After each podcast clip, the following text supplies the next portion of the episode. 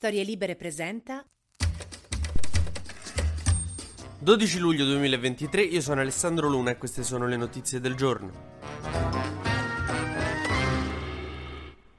È veramente un paese ingiusto questo, un paese in cui ci sono attacchi strumentali, cioè figuratevi, se domani Giorgia Meloni prendesse e sparasse dalla finestra uccidendo delle persone, i giornali di sinistra arriverebbero a parlare di omicidio pur di attaccarla. Come sapete la RAI adesso deve decidere che fare di Filippo Facci, se cacciarlo o no per le solite frasi, insomma ne abbiamo parlato anche approfonditamente negli scorsi giorni e ci sta il CDA, il consiglio di amministrazione della RAI che deve prendere una decisione, ieri ha deciso di rinviarla, l'amministratore delegato Roberto Sergio, che io pensavo fosse un trequartista artista brasiliano, invece la D della Rai, scelto da Meloni, ha rinviato la decisione dicendo che non è sua abitudine decidere sulla base di campagne politiche strumentali e emozionali.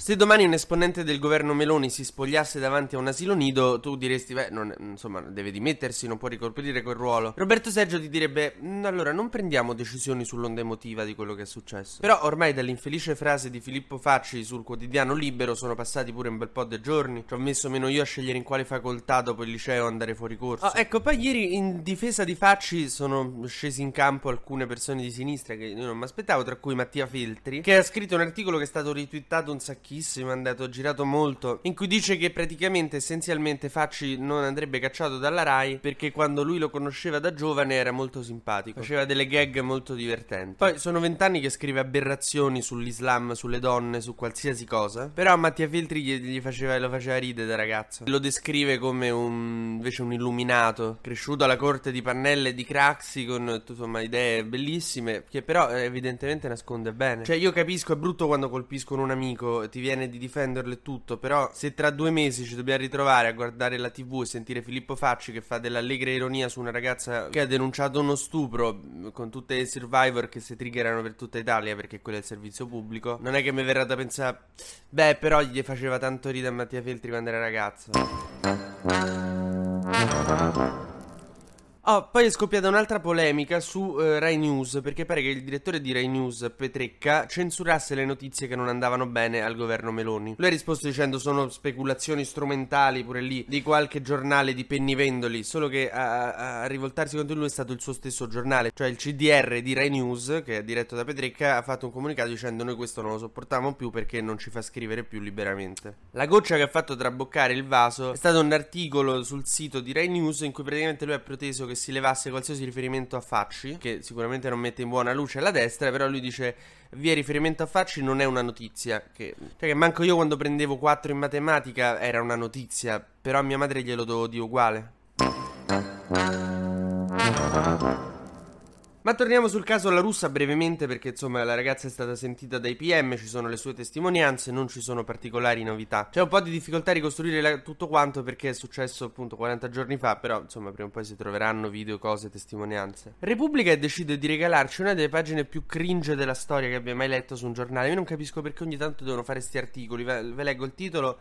Pasticche e parti sfrenati sul palcoscenico di TikTok la fragilità di una generazione. Ma perché? Poi capito, cioè, fossimo la prima generazione che si droga. Negli anni 70 avevano dato l'eroina come si dà il riso alle galline. Vedevo dire, ho visto vari documentari. La nostra non mi pare proprio la generazione più perduta di tutte. Ma poi il fulcro di questo articolo è il fatto che questa giornalista ha trovato il TikTok della ragazza che ha denunciato lo stupro. E ci ha tenuto, era importante che eh, questa giornalista andasse a indagare su questo TikTok della ragazza che ha denunciato lo stupro per dire che mostra di sé quello che vuole, abiti succinti, generose scollature e make-up elaborati. Sul PNRR, dopo la terza rata rischiamo di perdere perde pure la quarta. Il governo ha deciso di cambiare 10 obiettivi su 27. Vi ricordo io quando avevo gli esami che partivo allora mi studio tutti e tre i libri di questo esame. Poi si avvicinava un pochino. Vabbè, allora me ne studio due e uno lo leggo. Sei ore prima dell'esame, allora questo non lo leggo. Questo l'ho guardato, questo lo sottolineo. Nel frattempo, Salvini stuzzica Giorgia Meloni sul PNRR perché lei sta avendo delle grandi difficoltà. E dice: Fateli gestire i nostri ministri, visto che non siete bravi. Allora, Salvini, il tuo ministero è uno di quelli più in ritardo. Cioè, comunque io adoro proprio la, la, la faccia di bronzo che ha per, per dire una roba del genere. Sei in ritardissimo pure tu. Cosa vai a dare lezioni di, a Meloni sui, sui, fondi del PNRR? Cioè, come se Sant'Anché andasse da Meloni a dire: Eh, però tutti questi casi giudiziari del governo, eh.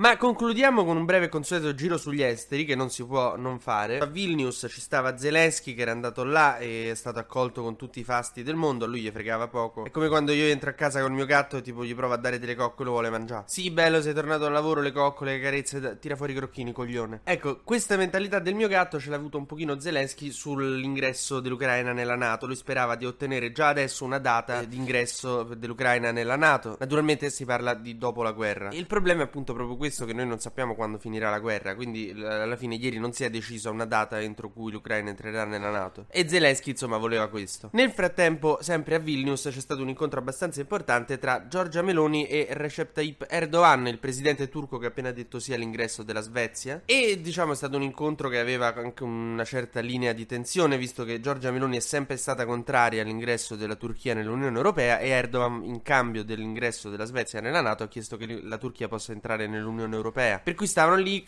Erdogan che gli faceva com'è tutte queste cose che dicevi di me? Un po' come se io adesso mi ritrovassi in fila al bancomat con Filippo Facci che ha appena sentito i miei podcast.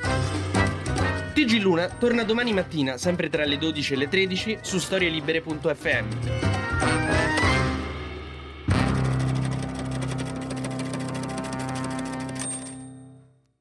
Una produzione storielibere.fm di Gianandrea Cerone e Rossana De Michele. Coordinamento editoriale Guido Guenci.